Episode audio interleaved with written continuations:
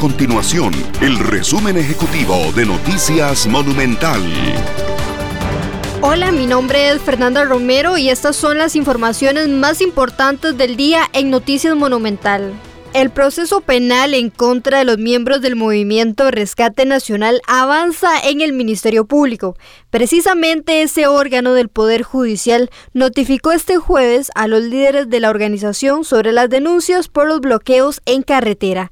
La Fiscalía remitió una citatoria a 10 de los líderes de la agrupación, entre ellos Celimo Guido, Óscar Campos y José Miguel Corrales, este último separado del movimiento desde el pasado 8 de octubre.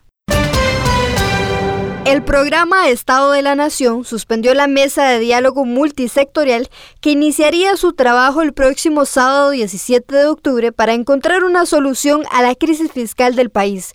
Este jueves era un día clave, ya que se estableció como límite para que los sectores realizaran su confirmación. Sin embargo, solamente 12 participantes accedieron a formar parte del proceso de diálogo.